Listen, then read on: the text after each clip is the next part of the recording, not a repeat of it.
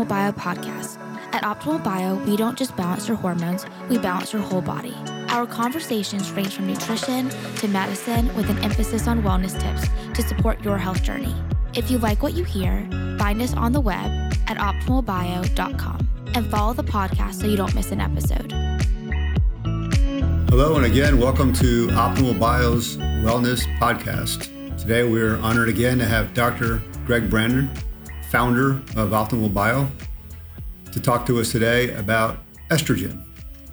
So, good afternoon, Doc. Uh, how you doing, Jim? How you doing? Doing well. Let's just go through the simple ABCs of estrogen. Um, from the most simple explanation, what is it and what does it do? Uh, everybody considers estrogen to be a woman hormone. It is not. It is a sex hormone that affects both men and women. Sex hormone is because it has to do with when we're inside the mommy's womb and how our it's called our phenotype is expressed from our genotype. So it is a steroid, but it has multiple functions. In a big class, it'd be called an anabolic steroid, it means makes things grow. Catabolic means break things down. So it's anabolic steroid necessary for growth. Um, that's what estrogen does. There's an alpha receptor and a beta receptor. Alpha receptor is more of a proliferative. A beta receptor is more of a downregulation. Uh, how these things work, it's if people could picture a DNA, it's a, picture of the DNA in your head. That's that ladder that's rotated. That's our that's our, that's our whole bodies and from those DNAs. That's our our computer program that unzips. The messenger RNA goes inside there, reads it, goes what's called to a, a ribosome, then a transfer RNA to make an amino acid. And what te- uh, and that amino acid makes the protein structure. So what um, estrogen, testosterone, progesterone do is they uh, they they initialize the transcription. That means they read the material and then they transcribe it to make the protein. That's which makes us crucial with life. All right. So thank you for that explanation. But I guess from a more simplistic form, um, you know, if you're a female, for example, um, you know, if your estrogen is normal, um, whether you're 20 years old or let's say premenopausal, what are some of the things, um, you know, a female, um, you know, would, experience with, with normal estrogen levels? Yeah. Um, the, the big thing is there's four types of estrogen, E1, E2, E3, E4. E4 is made from the baby's liver, so we'll put that to the side. E3 is made from the placenta. Back to this alpha and beta receptor is important. E1 is a weak estrogen, but it's primarily a five to one ratio, a alpha growth. So it's a growth hormone. And that, mean, that means something in a moment. E2 is a one to one ratio. That's the most potent one. Then E3 is uh, made by placentas again, and that's a negative growth one. So it's let the baby grow, but not grow in things in, in the mother. So if you look at when you're birthed to, to when you pass away, there's menopause. E2 dominates when you're young. Again, the ratio of growth to uh, to downregulation is a one to one. Important. In menopause, the E1 dominates, which is a five to one growth. What does that mean? Look at breast cancer. It happens when you lose your primary dominant hormone, the estradiol. The weaker one is more potent for potential growth. Um, heart disease. Um, as you age, a woman's uh, heart attack risk in her younger age, her fertility rate is much less than a man's. At 65, it's equivalent to a man. Why again? She's lost her estrogen, her estradiol, which comes, by the way, from testosterone. Testosterone converts to estradiol, and that's what the benefits are in, with a youthful chemistry. So, in a in a woman's cycle, uh, if you miss making enough estrogen, then you will not ovulate and you'll miss your periods. In menopause, you lose the benefits, the other 400 functions that estrogen does to bone, to heart, to brain, to breast, to uterine lining, and all that stuff. So it depends where in their life cycle they are. But I really want people to understand this. When is most heart attacks, strokes, breast cancer, dementia occur?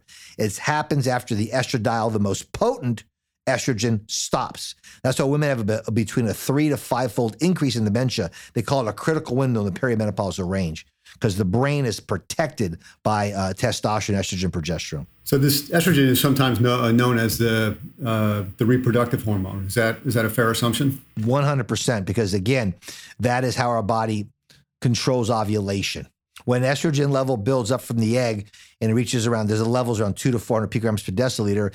That's when this other hormone called LH turns on, which then releases progesterone.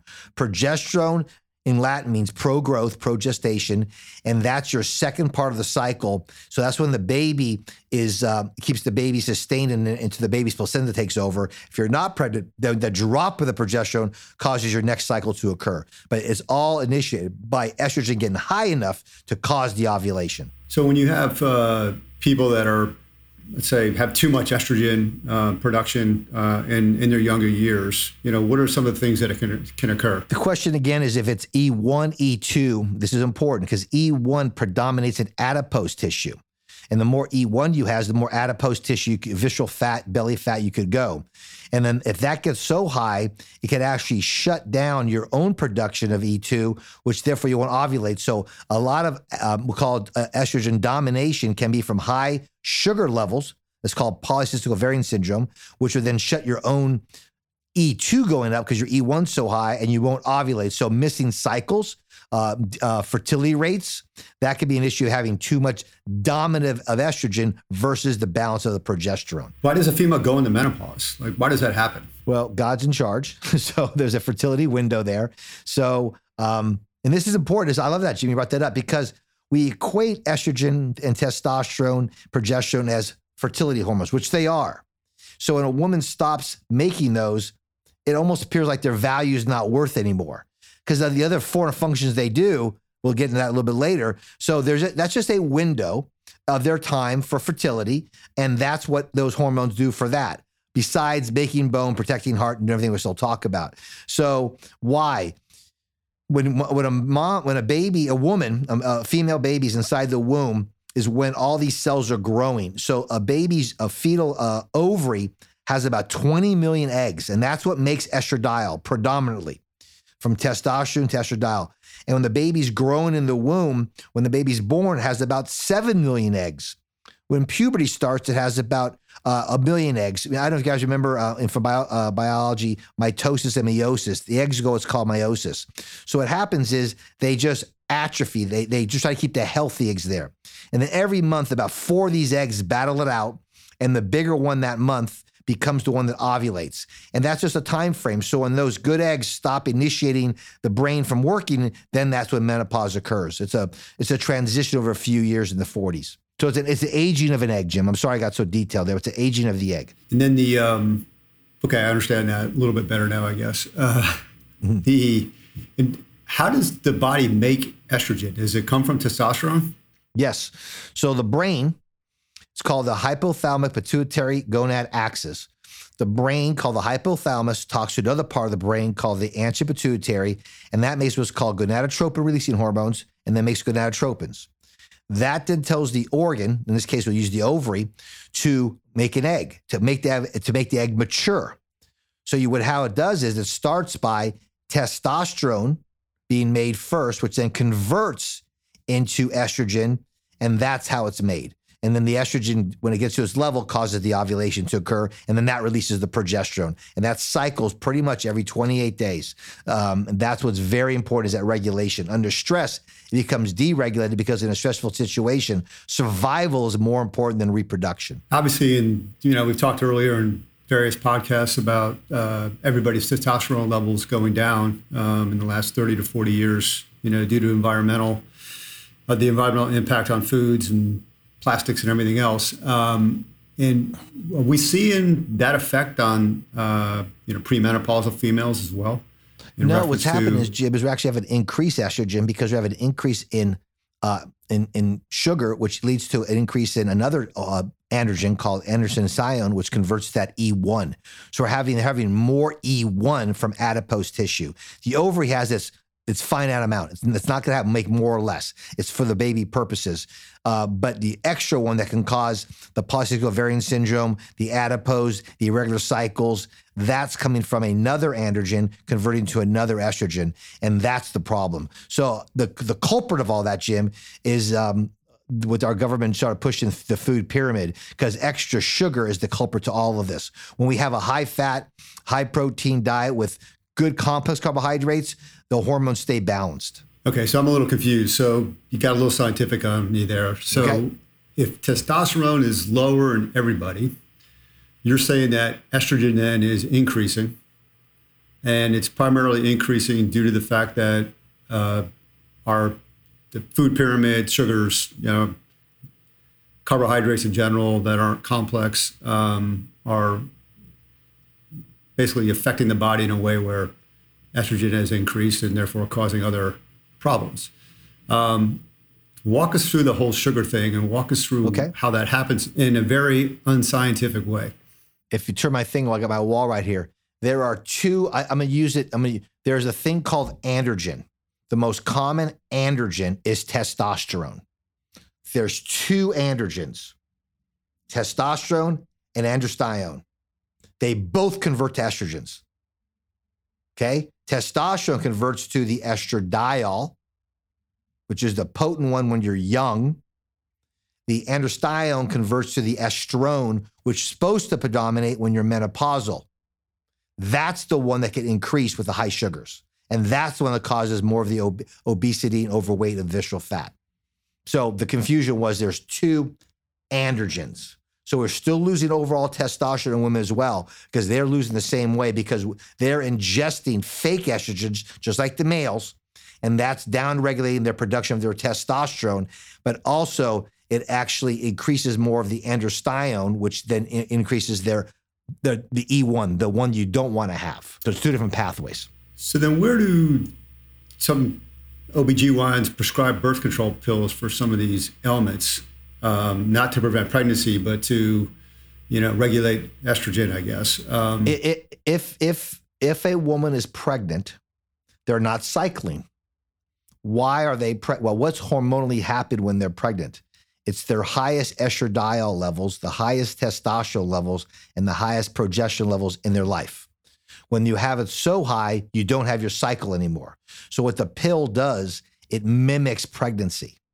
So what it does, is it has a a synthetic estrogen called ethinyl estradiol, and a synthetic progestin, depending on what pill it is, um, that mim- that that they're potent enough to trick the body that you're pregnant, so you don't ovulate. So if you're having irregular cycles and uh, sugars, you want to lose weight over time, but you want to you want to turn the cycle off. So you don't. The side effects of having irregular cycles are heavy periods, lead to anemia, cramps, things like that. So if you could turn everything off while they're not trying for a baby, that helps them. Their symptoms go away, but not the cause. Then the cause would be, you know, hopefully get balanced with their um, their diet, their sleep, their nutrition. But also the problem is, Jim, is those also turn off the production of testosterone. And testosterone is the euphoria, the libido, the burn fat to build muscles, like this vicious cycle because you're turning that off. When you look at a birth control pill person, you check their laboratories, it actually looks like they're in menopause because they're not making their own hormones. But it, but it tricked the body, so you get some of the some of those. They are good for some of those symptoms, Jim. and then if you did go off that premenopausal, would your body start making everything it's supposed to make again? If if the if the reason why you're irregular in the first place has been fine tuned, yes.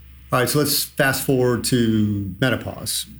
Um, you know, I read a lot about how important estrogen is for heart health, cardiovascular health, and I guess there were some studies uh, in the past that um, you know question the the uh, the safety, I guess, of or the cardiovascular health if um, with with some of these estrogen treatments. And I know there's different ones. Um, but it looks like it's coming back around now where they're recognizing that um, estrogen is vital to heart health. Can you kind of walk us through the history of that and you know some of the studies that you've read about in the past? Yeah, I'd love to. It's interesting. From 1935, the first study on hormones given to a woman was actually testosterone pellets on women who had hysterectomies because they understood that a woman in her 20s makes 50 times more testosterone than estrogen. So the pellet was testosterone and then replacement, they knew it converted to estrogen. From that to the famous paper in 2002, virtually every major paper said there are benefits to the heart and to the brain and no increase in breast cancer. Um, even with synthetics, Jim, even with synthetics. And then uh, the paper in 2002, the famous WHI paper came out uh, that said hormones cause breast cancer. It was very interesting. They did not use estrogen, Jim. They used Premarin, which is an equine estrogen, which is a, ho- a horse estrogen. And back to our E1 and E2. Equine estrogens also have more estrone in them. And E1 again is five to one more pro growth. So that was the estrogen in the in the study. In the progesterone study, it wasn't progesterone, it was a progestin called medroxyprogesterone. Again, synthetic, different structure. And they found the arm of the women who took just Premarin by themselves with no uterus and no Provera, they did not have an increase in breast cancer, but they had an increase in blood clots, but a decrease in osteoporosis and a decrease in colon cancer. In the arm that had both, it had a 24% increase in, in breast cancer. So the next day in the news was hormones cause cancer. Jim, they weren't hormones. I called the most famous OB in the world at the time and asked about the study. And he goes, You're right, Greg, this is a crappy study. And we went through why scientifically. So a guy in France, this is in our book, The Hormone Handbook, Fiornero did a study with 134,000 women. He gave them bioidentical estradiol and natural progesterone, decreased breast cancer 10% because it's a youthful chemistry.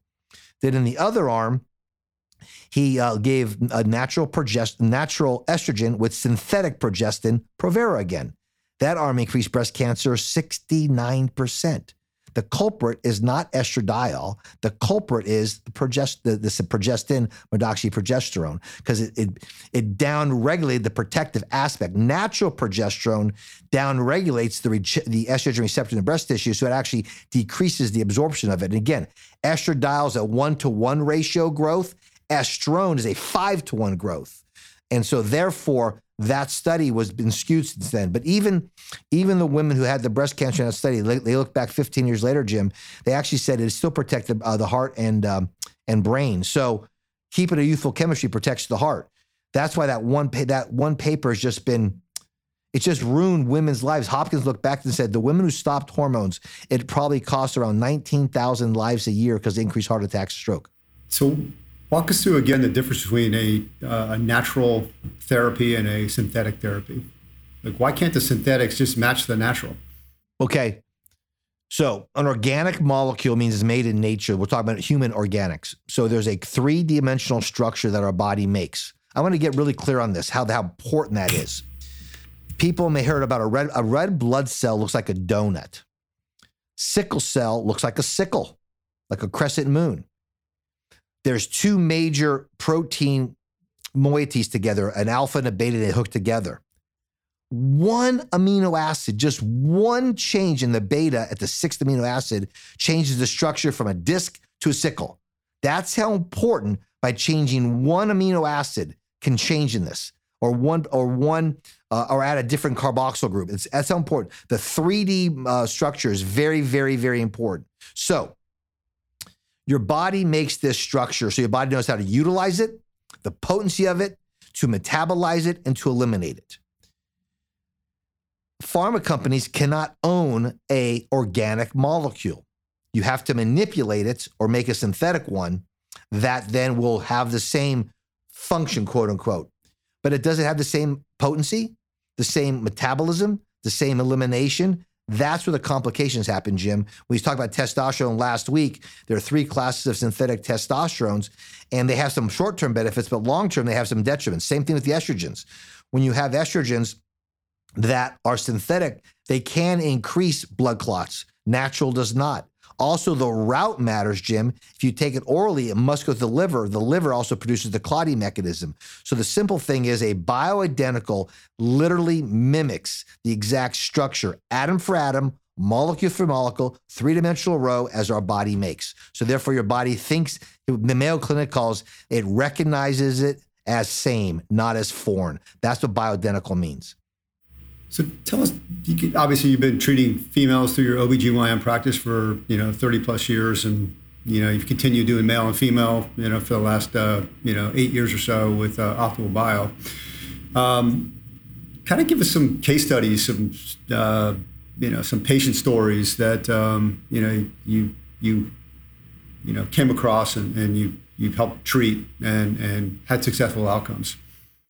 Yeah, the big one that got me in this whole thing, Jim, was in, in you know, say 25 years ago, was young, healthy 25, 35 year old women um, complaining of decreased libido and tiredness at those young ages. And That's what got me in the whole idea of testosterone women because in America we don't consider you know if we replace hormones in America, we replace them with synthetics over a short period of time, five years. But they only replace estrogen or testosterone. There is one called Estratest, Estratest Half Strength, which has 17 methyl testosterone in it, which we've known since 1947 increases blood clots, but it's still the one that's approved. So in those women's symptoms, looking on the data and then looking back at older ranges is where we found our ranges to get women in optimal testosterone levels. Early on, when they're younger, Jim, the key is to balance the progesterone so they don't, don't become estrogen dominant. So the, the success rates have women just be themselves in the sense of when they're, they're the big thing, every comes us, they're either tired and or brain fog or decreased libido. And we see response when the levels become youthful chemistry on that. Um, the, also, the big one, Jim, is is for the long term is the perimenopausal. By strict definition, menopause is one year of no periods. But the laboratory change, what's called the FSH, when that level creeps up above 2023, that also leads to be menopausal. So you can have periods, have episodes of having menopausal ranges, and that's where the effects of hot flashes could occur. Uh, but when that means is uh, Harvard did a paper two years ago, hot flashes uh, are not just a, a, a nuisance. They've actually, women with hot flashes have a 200 increase in heart attack. But why? Because estrogen, estradiol, protects the endothelial lining. When we start losing that, the thermoregulatory part of the brain, which is controlled by estrogen, is just a symptom. But as what's happened at the cellular level is our lining becoming stiffer, becoming not as pliable. The same time they're losing bone and vaginal tissue and uh, bladder tissue. So it's a, it's a, it's a. These cells are not being optimized anymore. But the, I, the, what I really want to focus on is that critical window in the perimenopausal age is that estrogen, testosterone, progesterone protect the brain. It's called neuroplasticity. And when you use it so dramatically, that's one of the hypotheses of why women have a higher risk of dementia.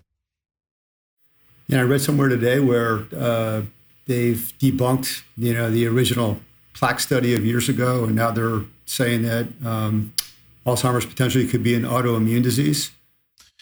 Yeah, Jim, it's interesting when you look at the um, Alzheimer's. There's a guy named Christopher Exley from um, uh, Cambridge who's he's he's the, he's the aluminum expert of the world. His specialty is is uh, autism and Alzheimer's, and the reason why they put uh, aluminum into vaccines is because the virus particle they put in it is not strong enough to cause a, re- a, re- immune response. So putting this adjunct to it, aluminum, we know causes toxicity. So back to the Alzheimer's. They're finding Alzheimer's patients have a higher aluminum content in the cortex of the brain. That's one thing. But why? Back to you. It's the inflammation. So when the inflammation causes that, also sugar causes inflammation. Glucose um, causes the the, the spin the uh, the tangling of the neurons. Fructose does that seven times more than that. So it's all inflammation disease, which means electrons are in pairs. When one is by itself, that's called a free radical, which leads to the inflammatory process. So in any itis, that's what this occurring. So the Alzheimer's appears if we could decrease, decrease the inflammation, uh, that could help maybe decrease the neuron damage. And one of the biggest culprits, Jim, is sugar because sugar is actually called Alzheimer's is called type three diabetes because of the hyperglycemia as well, which causes an inflammatory state. So yes, inflammation has many causes, but the ultimate chemical reaction is the free radicals. We want to decrease that in any type of uh, inflammation. So what's the difference between fructose, glucose, let's say, and sucrose? I know sucrose is sugar.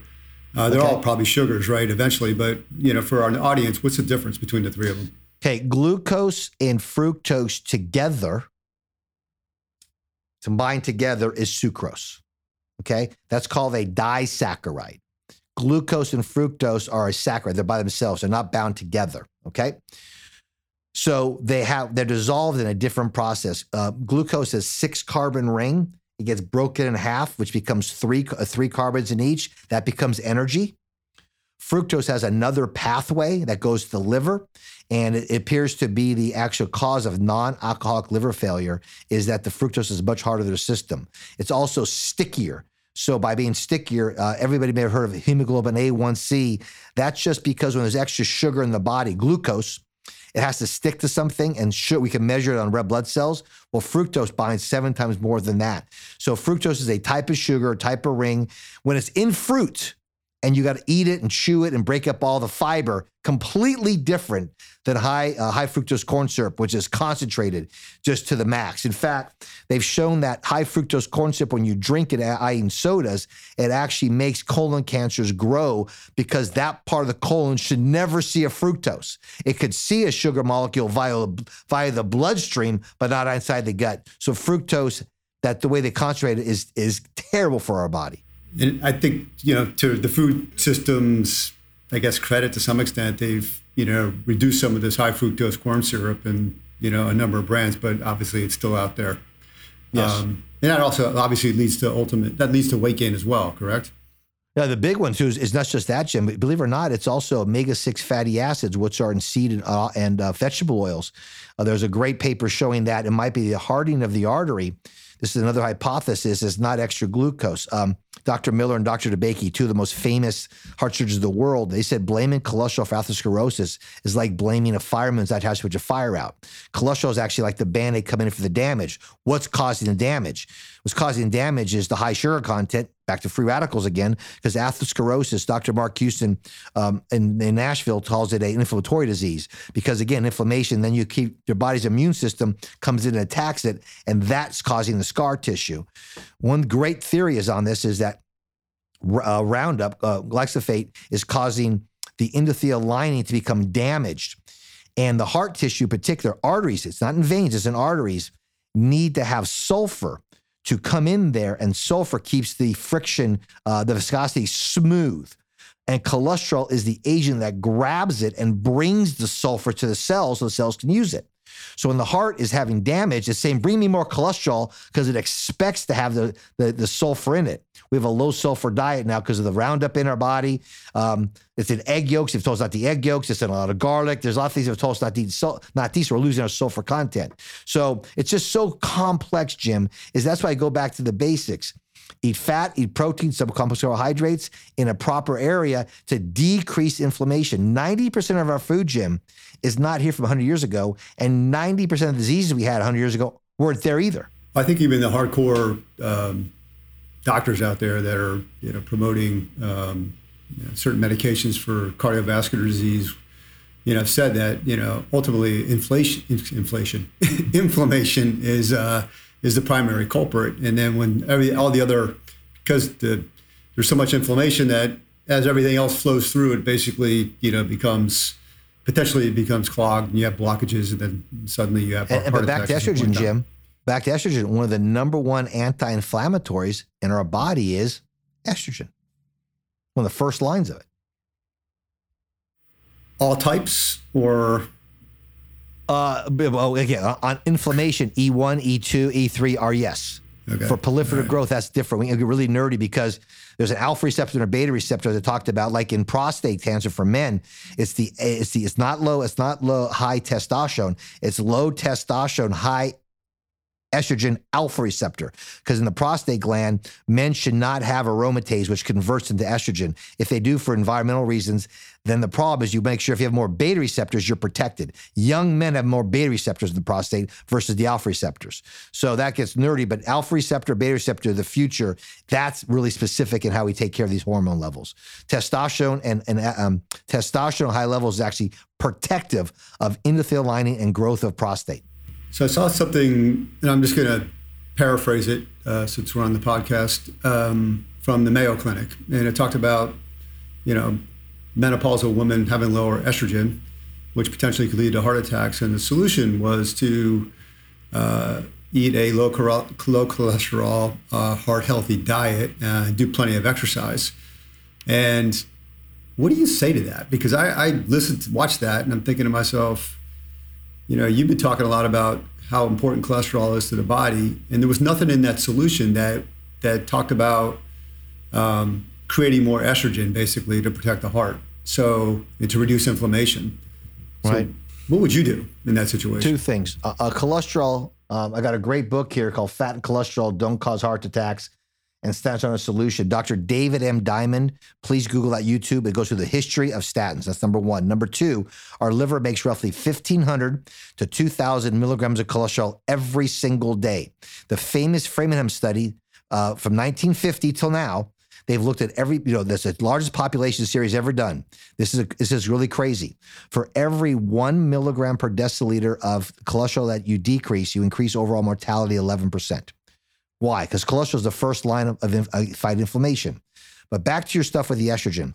Cholesterol becomes estrogen. Cholesterol becomes testosterone. That's why it's very important we understand what it is. It's 85% of your heart. It's about 95% of your brain. It's 100% of every sex hormone. So back to this with the Mayo Clinic.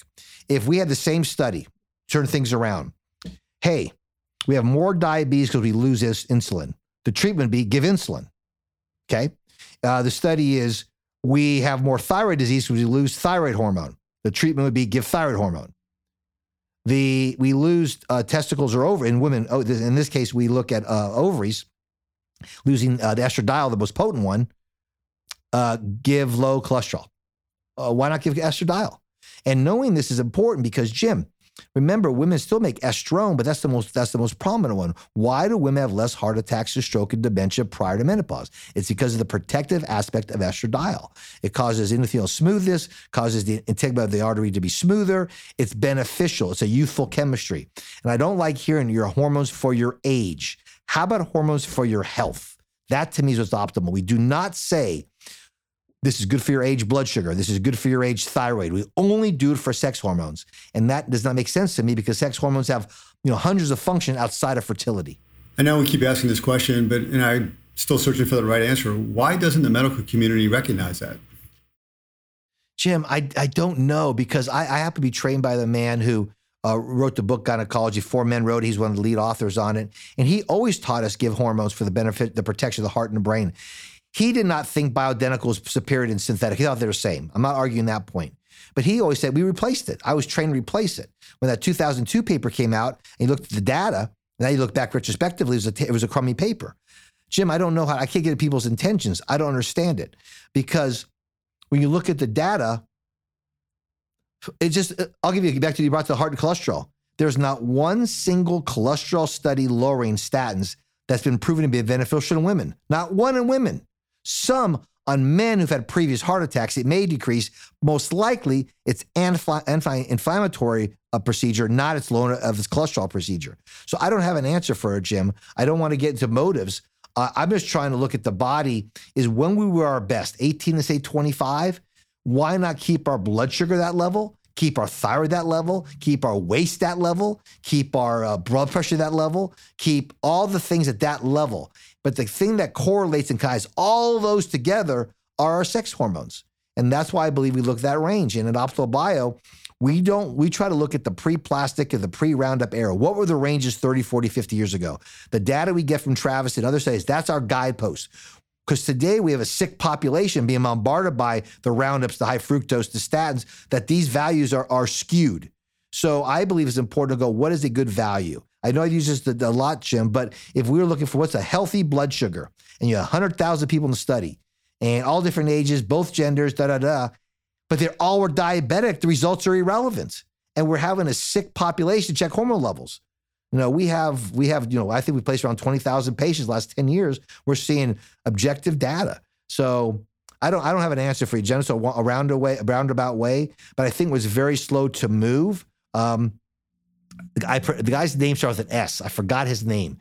Um, no, excuse me. This is Lister. Lister said we should surgeons who wear gloves in surgery. He lost his license. He said, You're insane. 30 years later, gloves became standard. Sometimes just changing things makes people go. Um, I'm not anti-medicine in America. You're hit by a car, high risk delivery, uh, need a kidney transplant. Hope you're in America. But I think we've missed the idea of what health is. And health is this beautiful machine could do a lot of things if these stress factors are off and the right hormone levels are present. Yeah, I'm just going to go down the cholesterol road, road one more time. Uh, a friend of mine the other day went for a physical and got his labs done, and um, he's not on statins now, but he was on statins about four years ago. And uh, he was telling me that uh, his, you know, if you believe the HDL and LDL, you know, HDL is good for you, the LDL is not, um, theory, um, when he was on statins, it basically knocked down his HDL level and his LDL levels. Um, so I'm thinking to myself, well, if that's what statins do, then how is that good for the body if every doctor is telling you your HDL levels need to be as high as possible? Okay, this is important. The liver makes cholesterol. The liver sends it to the cells. Which cells need cholesterol? Every single cell in your body needs cholesterol. It makes up at least 50% of every cell membrane. Number one, when it goes there, it's in the LDL form mainly. Now, cholesterol is oil, blood is water. Oil and water don't mix. So the cholesterol must be wrapped up in what's called the lipoprotein. Those are called particles. When it goes to the organ and comes back to the liver, then it's HDL. This is Mark Houston's book is phenomenal in this. It's uh, beautiful. He wrote a book called Personalized and Precision Integrative Cardiovascular Medicine. And it's not the as LDL or, or uh, HDL, it's how many particles you have. The higher particles you have, more chance that cause damage. What do you mean by particles? It's if you're a passenger in an Uber and the Uber runs into the um, into the into the side of the road, is the passenger the problem or the Uber? It's the Uber, right? That's the driver. That's what this is as a passenger. So the more particles you have, more damage could occur. What causes particle number? Sugar, inflammation. Now, that all being said, Japanese study in 2015, when the largest series done, the study by Nanza here, uh, N-H-A-N-E-S, looked at this. Here's interesting data. The higher one's LDL is, the higher one's total cholesterol is, decrease overall mortality. Okay, this is not me. Just not. This is me just reading these papers. So when I hear this stuff, again, I can't. If you want to read a book, please, I'll show it to you guys. Boom, boom, boom, boom. Uh, it's by uh, Paul Rosch, MD. Uh, fat and cholesterol don't cause heart attack, and statins are not the solution. A great review of that book is by Dr. David Diamond, who wrote a chapter of this book. It's a YouTube video. It's been out there for about four or five years. He's from a PhD from University of South Florida, tells a story. Please just don't listen to a word Jim and I are saying. Please go do your research. But my thing with cholesterol is this. If your liver makes it every single day, and then when you, and when you eat egg yolks, you can't absorb it unless it's esterifies. It's all biochemistry. So, Jim, your answer is why? I don't know, Jim. I don't know. Plus, I would think the LDL will LDL will be more important than the HDL because the LDL is carrying the cholesterol to the cells. One hundred percent, Jim. So but if it can't get to the cells, then what good is it? Right, right. And they, there's a thing called familial hypercholesterolemia where you don't have enough receptors to grab it, HC, uh, LDL receptors, and they don't have a higher death rate. Um, and the study in cholesterol, I mean, really crazy. There was never a study that says statins lower cholesterol. It was cholestyramine, which is a um, it's a bile binding agent where you orally take it because um, when you have a cholesterol in your liver, in your GI tract, it recycles. And if you take cholestyramine, you lower cholesterol. And they showed it. And you ready for this one? it all came from what? They, they, they, they served people high cholesterol diet and found them having increased plaque. No, that was not the study. They fed rabbits who are herbivores.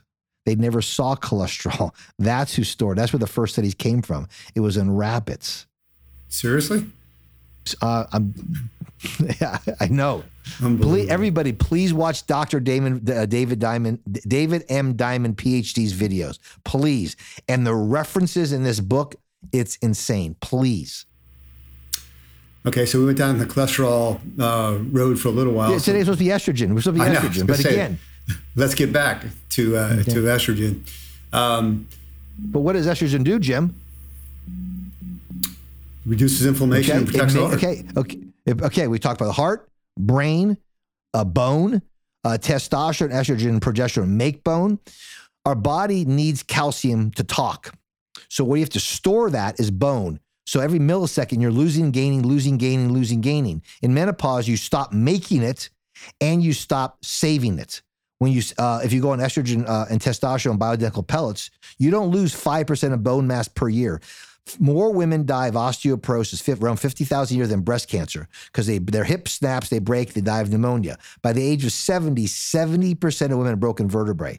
If you go on pellets, this patient from 1979, you gain 8.3% of bone per year. The biphosphates, the, the Fosamaxes, they make a hard, brittle bone that breaks hips and breaks jaws after five years. You want a strong, pliable bone like a youthful bone. And that's what bioidentical hormones do because all it is doing is mimicking what your body made when you're younger. So it's important. And I used to surgically fix the bottom of women when they age. Bladder fall down, things like that change. Well, that's only a change because those levels, those, those tissues down there need these hormones. You get the hormones, the bottom stays young again. It's just, it's just, it's not, it's just keeping a youthful, healthy chemistry. And this is what bothers me again, Jim. I bring it up all the time. We don't settle for a old blood sugar. We don't settle for an old uh, thyroid. We don't settle for, I'll be getting older, I don't wear glasses, I won't do LASIK. We don't settle for that. And we could actually make, we don't have to invent anything. We just give the cells the fuel they need to stay young and kill off the bad cells called uh, apoptosis. And that's what fasting does, Jim, too. It eats the bad cells and keeps the young ones there more healthy. So this is not a fountain of youth. This is to age gracefully. No, I understand that. So a lot of people that don't go through any type of hormone treatment, um, doctors might prescribe, you know, calcium supplements and, and other things. Are they helpful at all? No, because you cannot absorb. You need a thing called osteocytes to convert to osteoblasts. That makes bone. Then you need your vitamin D and your calcium to do that. If you have calcium there's not being reabsorbed back in the bone for bone formation, it floats in the blood. And where does it line up to? In the arteries. That's atherosclerosis. When you have inflammation, it, it again, picture electron again. You have a free electron, and, and calcium has an extra space that's what binds it. That's what forms it. So when you and I, we go get a, a, calcium score, you can lay down, have a CAT scan, take a picture of your heart, and you can actually see where the calcium lays up. That's the extra calcium going where damage was. So you can actually reverse that with supplementation like um, estrogen, testosterone, alpha lipoic acid, or things like that to slow that down and reverse that. So yeah, it, it, you don't need it if you're not taking the vitamin D, the vitamin, and and the uh, the hormones because it just floats around more. Yeah, and you talked the other day about having making sure that everybody takes vitamin D3 because it has two Ks in it, correct? Which allows the D then to get into the bone. Otherwise, it just floats around in the blood and doesn't really, you know, right. absorb in the body. Um, yeah, vitamin D3 is a the backbone of that's cholesterol. Okay, so it's, it's called a, it's called a seroanabolic steroid. So vitamin D is a growth hormone. Has over three thousand functions in our body, and it has um, uh, four mechanisms of fighting cancer. Number one, vitamin K. There's one, two, and seven. One affects the. It actually becomes the clotting molecules in our body. K two controls calcitonin or our calcium. So vitamin K2 allows it to be absorbed better and metabolized better. Plus, you can't overdose because you have the proper calcium balance. That's what ca- that's vitamin K2 and K7 do. Got it. Got it. Anything else we should know about estrogen? Without estrogen, you and I are not here. Okay. And that I just, it's just so it's like remember the movie Remember the Titans and, and he runs a veer offense. He goes, it's like Novocaine, you keep pounding, eventually work. I think that's what we're going to do. It's, it's not it's not complicated. It's so complicated we can't wrap our hand around it. But the simple part is what can we do? Keep the levels youthful. And if it's the same structure your body makes, it knows how to utilize it at the right potency. It knows how to uh, eliminate it at the right pathway, and it knows how to excrete it which, you know, how we excrete out of our body. So metabolize it, utilize it, and excrete it. When the body gets a foreign hormone, a synthetic one, it gets confused in the potency, it gets fused in the mechanism, it gets fused in the elimination. We can avoid that. I believe that's where the bad presses happen. But when they say there's no difference, it's just a marketing tool, that's baloney. Because the reason why they're not making the same exact structure is they don't own it. Therefore, it's no value for it. So I just believe I want to hear the answer. When is it okay to have a bad sugar? When's it okay to have a bad thyroid? Let me know when those are because then I will have something in my mind to wrap around it. But I see no benefit of having abnormal levels that affect your sugar, affect your fat, affect your bone, affect your brain, affect your heart, affect your immune system. I do not I don't see any benefit of being suboptimal. So let's talk about a couple of the either perceived or real, you know, side effects to you know the natural bioidentical hormone replacement therapy, which then balances okay. your sex hormones and your estrogen levels are good, your testosterone levels are good. Mm-hmm. First, hair loss in female, true or false? Yeah, it's it's it's. There's a great paper out of Maturitas that looks at it and says the 10 fallacies of hormones, and that's one of them. Women, men, we lose 1% of our hair per year on hormones and not on hormones. I disagree with that paper from my clinical observation. I do see some women and some men. It depends on the enzyme in their skin called 5 alpha reductase. There's a book called the, um, um, it's called, oh gosh, I'm blanking the name, but it has to do, it's why, why does uh, testosterone make hair grow everywhere in your body except the top of your head? Okay. It's like, it's, it's, it's a just paradox response. So on the, the studies show no change, roughly 1% per year, period, we lose. But I find people when they first start it, your body may be shocked a little bit, and I do see it. But over time, it is a, they're, they're, it's equal. But I do think as initial, you can have it. But over time, I see some women hair get stronger. As long as you also balance, Jim, their T3. T3 is a hair problem, and they work when they work synergistically. Hair is actually there is more is there. It's not going it's not going to cure genetic uh, you know loss of hair. That's genetic. Okay, so forgetting about the papers piece of it, just look at it from a practical perspective with all the females that you've treated at Optimal Bio uh, in the last eight years or so. Uh, has anybody come in with a full head of hair and, and left after Zero. a year with, with Zero. with hair Zero. loss, significant hair loss? Zero. And Zero. someone like me coming in with no hair, I didn't grow hair, so I stayed the same. 100%. Also, right? You may grow in your back. I got to start growing mine, but yes, again, it has to do with the enzyme and that, and that paradox response. But yeah, the answer is no, Jim. All right. Uh, breakthrough bleeding in females. Breakthrough bleeding. It's, okay. If you're a, mo- a postmenopausal woman, your uterus is 55 years old, we'll say. So now we're going to wake it up. And when we wake it up, we're gonna we're gonna stimulate it by giving it estrogen because estrogen is gonna do it. All its other benefits around the body, but it does stimulate the uterine lining to get thick.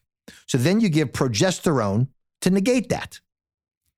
The question is, is what number do you need to balance it? And we got to play with it. We have an algorithm, we get pretty close on it. But if you started the synthetics, they tell you within the first six, eight months, if you break through bleed, it's just part of restarting it. But bioidentical people freak out a little bit, even though there's less cancer risk. But here's the thing, Jim, is we, yeah, we, it, you, you, you, I tell everybody they may bleed. How much? would balance it. The higher I get the the higher I can get their their progesterone. In a woman who's cycling, a, a progesterone is called luteal phase. When it gets above three to 10, that's why they don't bleed during the luteal phase. I try to mimic that in our patients. Those who get higher have less chance to bleed, but those who continue to break through bleed will have a pathology. They'll have a fibroid or a polyp, or there's a thing called adenomyosis. By them having children, their uterus is not as good as holding blood. So there's gynecologists that ultrasound that and biopsy that, which you should never blow off. If that continues, we do that.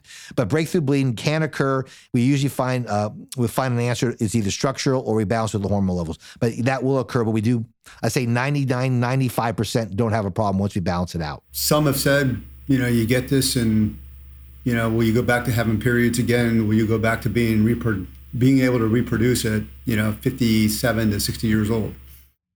No, what's happening again? Your body's uterus will think it's it's younger, but but the ovaries can't make more eggs. All right. Now there are some people that do bioidentical hormones like us, and they and they make a woman have a cycle because there's some theories behind that. You make a cycle, so you mimic their their age. There's some validity to that. I find being a gynecologist, most women like to have the benefits without any periods. But there's a famous paper done about 40 years ago that showed post. Uh, uh, Dr. Moore wrote this paper. He wrote the book on, on, on cancer, and he was looking at because the standard of care is if you're postmenopausal and you bleed, you must have a biopsy. So his paper was how can we avoid the biopsy? Who can we skew out?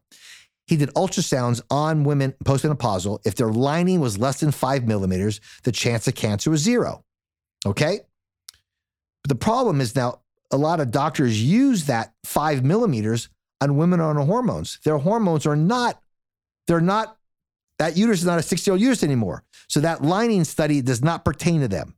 But still, to be compulsive, if you continue to bleed, get ultrasound.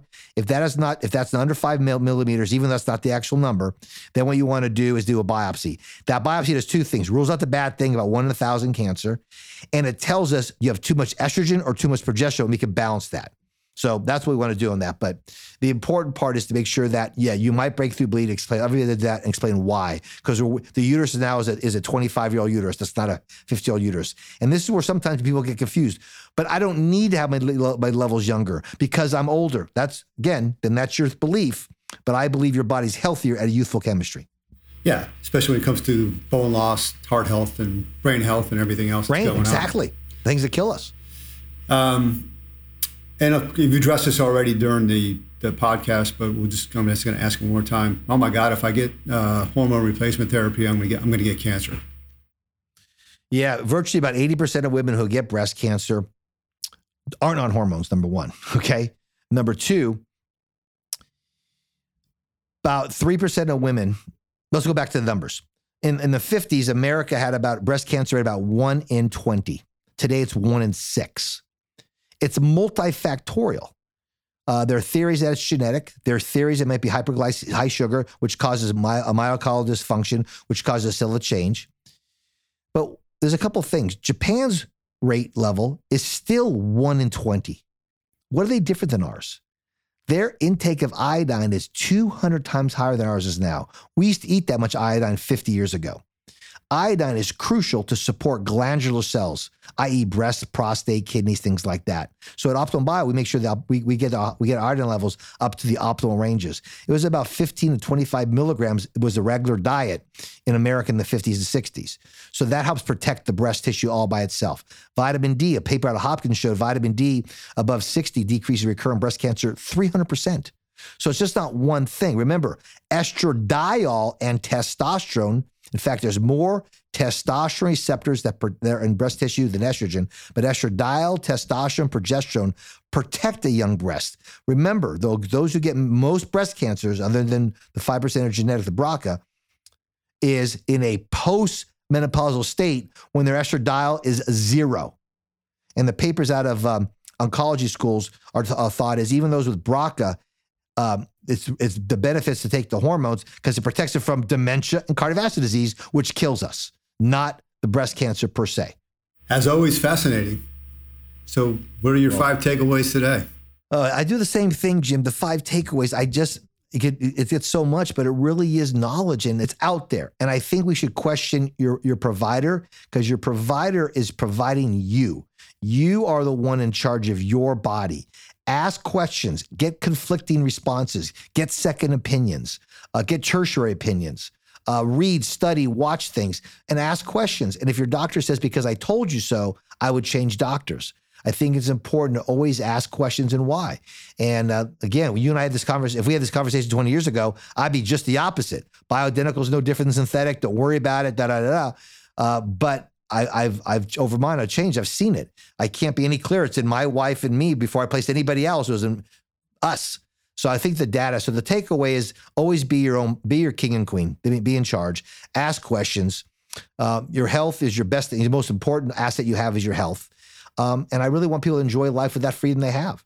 So Jim, I know it's it's not. That's only four. But the bottom line is, please, guys, do your reading, do your studies, and get conflicting response. Read pro cholesterol, beat anti. Read them all.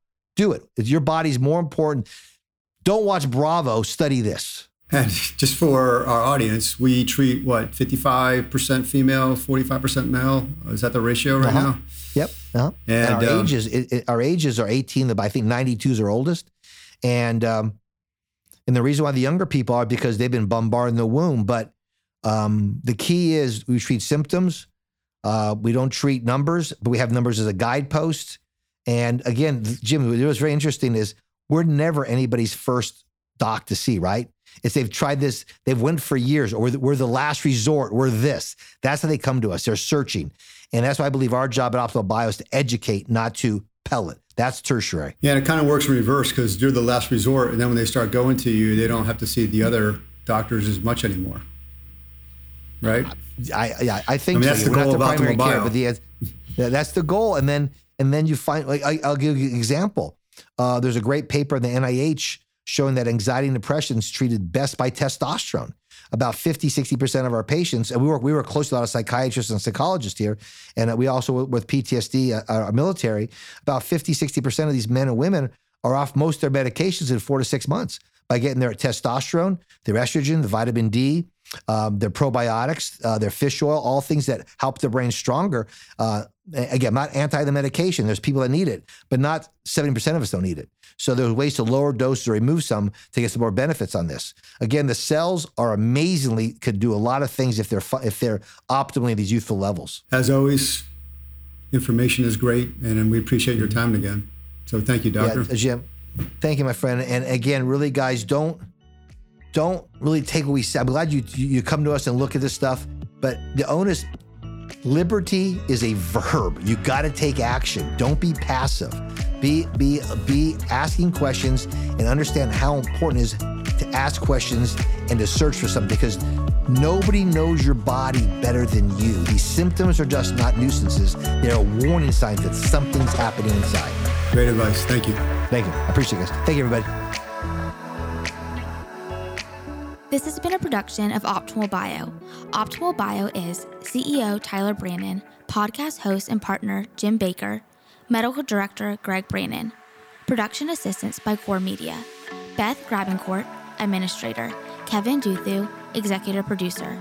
The podcast can be found on our website, optimalbio.com, on Apple Podcasts and Spotify. Our theme song is Sunwave by Paradiso, provided by Epidemic Sound.